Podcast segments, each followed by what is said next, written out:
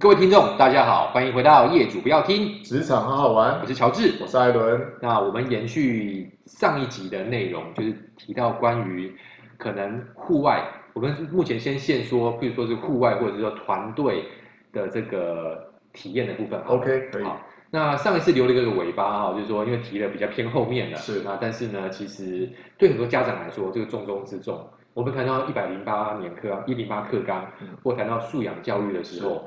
我也很有感触，或者是说，近期我开始发现这事情，真正真真正的出现在我生活周遭是，艾伦记不记得我们前一次去，应该是在呃新竹的永安渔港附近有一个户外体验的.的基地。是。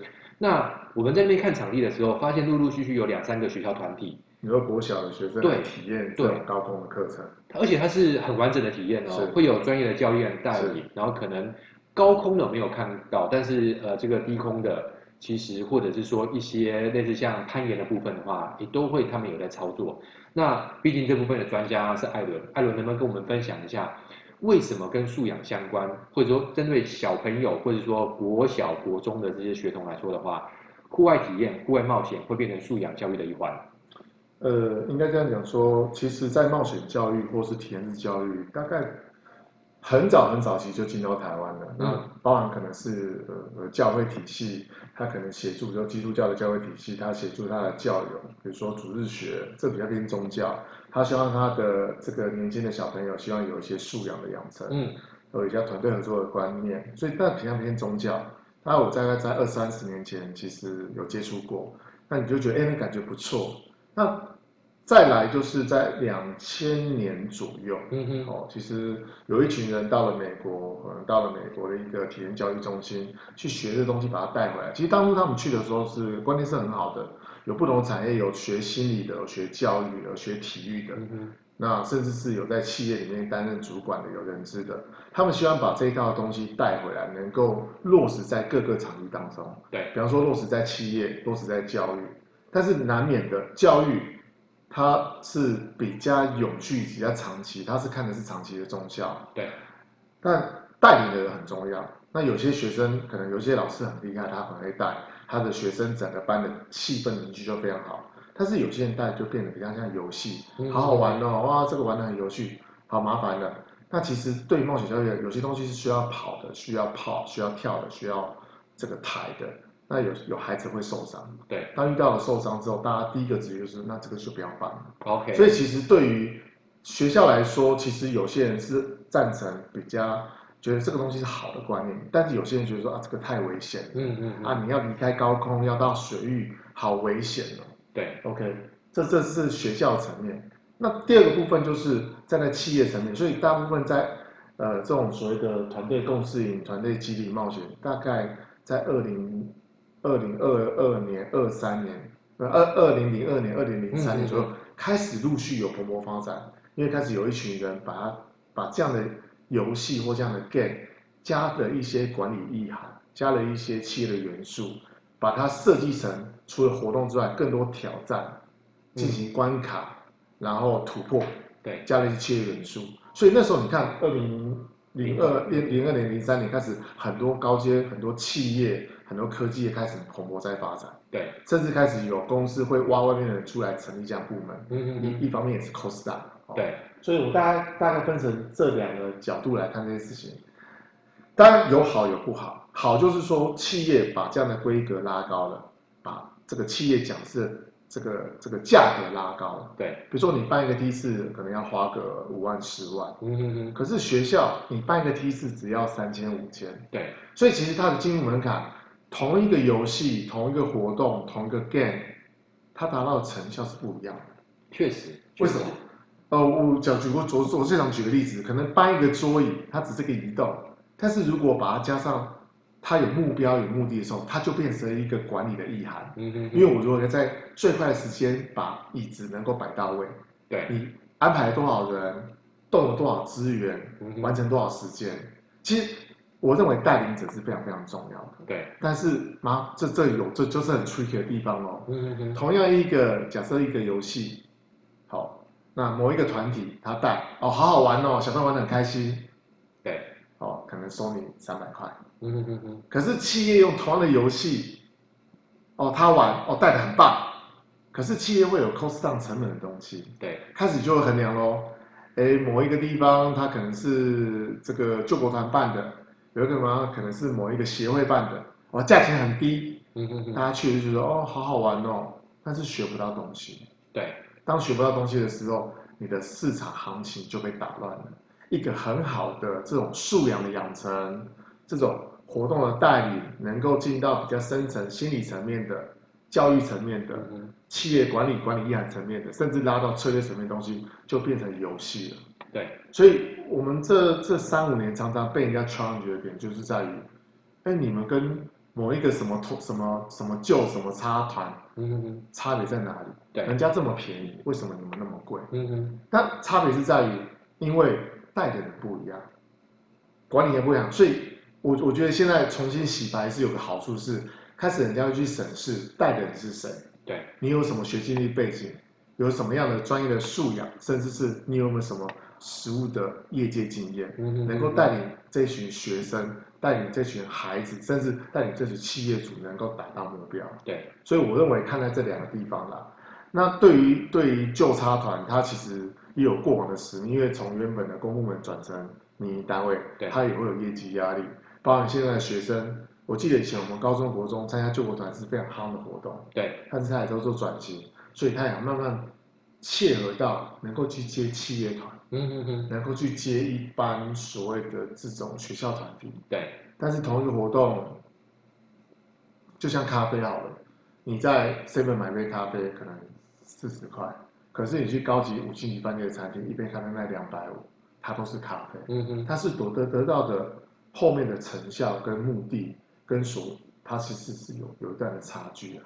所以，所以我的看法是这样子。了解，我帮稍微帮艾伦做个补充啊，我会从另外一个角度来看是对象的不同，因为我们刚刚提到一零八课纲或素养这一块的话，它毕竟是针对呃孩童或者说以学童来为主，那。呃，无论是从这个美国我们讲 Team Adventure，就是这个体验体验教育或冒险教育来看的话，他们是希望这些学童他们多加勇于去尝试，对，去挑战，去丰富他们生命的经验。所以说，勇于冒险啊，我们才会叫冒险教育这一块。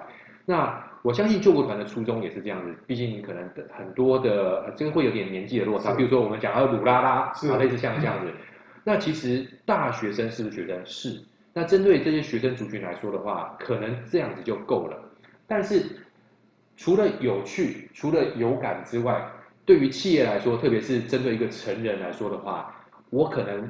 的要求会变得更多，是吧？因为我是大人，我什么都要。对，我不仅希望你在这个体验过程当中是觉得很有趣、很丰富的，我们更希望是他能够带回到工作场域当中。这就是我们之前也提到的所谓的训练移转效果。如果你没有办法让它移转到这个他日常工作当中，他终究只会停留在有趣，对，或者是说，哇，我那天办的活动，我那天参与的好好玩哦，好好玩。对，但是隔天之后就觉得，嗯，很像也就这样子了。他就会只停留在过去的那个时间点上，很可惜。那对于呃这个我们一路在讲的，就是说我们会希望让他能够多一些效果，让他推展到企业当中，可能会跟他的实际工作更有效的连接。甚至我前段时间听到更有趣的东西，就是同一个活动，他们说，哎，这个活动是福委会办的，还是教育训练院办的，嗯，而取决于他们怎么参加。确实，其实同样的点嘛。福委会办的就是好玩活动、亲子，然后游戏，那希望你就是好玩的好，对，然后不要受伤，对。可是对于教育训练这个部门，他办的就是希望他能不能跟工作当中有相关联，能不能去参加这样的活动过程当中，能不能有些体悟，能不能有团队互动，能不能有团队凝聚信任，说一些真话。它其实同样的东西，但是效益跟目的性不一样，就会取决于费用的 cost。但是对于承办人也好，对于参加来讲，有有有有的时候有可能会被制约住，就是啊，那就是这样子，所以我不想去参加。对，我就会觉得有点可惜啦。确实确实，我刚刚想到一个很有趣的比喻哦，跟所有的听众做分享是，很多时候在我们这些所谓的团队的体验当中，一开始一定会有一些破冰，我们讲的 ice breaking 或者是一个暖身的活动。那我们就让大家想象两个场景好了。一个场景是福委会办的，有点像是联谊，好，以竹科来说的话。呃，我还是要奉劝这些工程师们哈，说要说不要只说想联谊，那实际报名的时候都不去 啊。这个过去的时候，我们常常会发生这样状况，嘴巴上讲的跟 HR 讲的都说好想去，好想去，但实际报名的时候就只剩就只剩张嘴哈。我们希望说 要挑战自我，好不好？就既然如果公司有办的话，就要去。那同样是一个破冰的活动，在联谊的时候，就是促进男女之间彼此的认识。但是如果是一个策略的营队的话，那、啊、肯定不是这样子的。我们会希望是透过彼此更加熟识，对于接下来要讨论的议题，我们可能可以讨论的更加完整，或者是说回到工作岗位当中，原本的摩擦可以这样子，这个互相降低，或者是说这个互尽前嫌啦，类似像这样。所以说，同样一个活动，可能救国团办，可能是比如说服委会办，然后可能是这个。呃，管顾办它就会有不同的落差，最终的是我们希望达成的效果或者深度在哪里？好，那另外一个我也想谈谈的是说，我们一般来讲说营队的部分，对象也有很多不同哦。刚刚讲如果是偏策略的营队，可能就是某种程度的主管或者是资深人员这样的一个对象。嗯、那另外的话，其实我们上集也提到，有些是凝聚的，它可能是譬如说我们在新的团队的建立，或者是说呃两个公司要做整并的时候的融合。那另外的话，潜力的部分，我知道艾伦先前才操作完一个航空业的潜力人员的培训，它应该是一个两天一夜的部分。那针对这不同的对象，它要达到的效果是不是也有所不同呢？其实应该说还是站在公司的成本考量啦，对象目的。我举例子，像呃前段时间有参加过一个，有带领过一个是呃。一个直销团队的，他们人数就很多，嗯、对，可能一个一个团队可能一百五十个人，对，你想想一百五十一百五十个人，你要分成几组？你可能要分成十二个组、十五个组，嗯，一组差不多十个人左右。好，那这么多人，你要大家挑战，那竞争合作就是主要的目的，对。但是你要团队能够到很凝聚，能够很有感，能够说真话，其实的难度非常非常高。是，除非你可能哦，这个活动是五天的，是七天的。然后团队当中能够很凝聚，这是第一个。第二部分是带领的人员，带领的人员，你是不是有这样的功力、这样的条件，能够让这一群人能够跟着你一起往那个情境走？对。那如果没有，他就会回到福委会，因为大人数的东西其实就会闹哄哄。对。那其实，呃，天数是一个问题，然后主轴是一个问题，所以节奏要很快。但是像我们前段时间，呃，那航空业的潜力，其实人数很聚焦，对，大概就三十来位左右。嗯嗯嗯。哦，其实三十来位也不好带哦。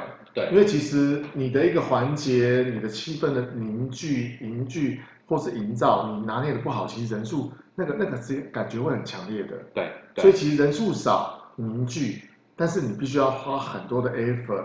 你可能活动设计上面来讲，有不同的，有心理层面的。可能有管理层面的，有团队层面的东西，它要凝聚在一起。所以我认为，对象人数是一个活动能不能呃有效，能不能能够带回来工作一个重要的因素。是，是如果你把三十人变成很有趣，你把一百多个人变得很有效，嗯、其实那难度会倍增啊。是，可能效果可能不只是倍增，到底能不能达成那个效果，就是呃有待商榷。没错，对，好，OK。因为时间的关系哈，我觉得我又要要挖一个新的坑了 哈。因为呢，毕竟呢，我跟艾伦我们都觉得这是一个实用性为主的一个 podcast 的一个谈话节目。那刚刚至少刚刚已经谈到，可能因为对象的不同，可能因为效果的不同，那可能需要评估的或注意的点不一样。是。那这样子好了，我们刚先我们承诺啊，在下一集我们会试图以这个 HR 学习发展。或者是说，这个一般这个大陆讲培训的角度来出发，哎，我们怎么样实际去评估，怎么样去计划一个合适的团队？如果您刚好是 HR 从业人员，对于这块有兴趣的话，或许我们下一次逐步逐步来分解，协助大家互相做一个经验的交流，怎么样让公司针对有机会举办类似这样的团队建立或者 team building 的活动的话，更加的顺利，也能够达成主管的期待，让整个效果极大化。好，这留来下次分享。那我们这期内容就到这边，我是乔治，我是艾伦，我们下次见。好，拜拜，拜拜。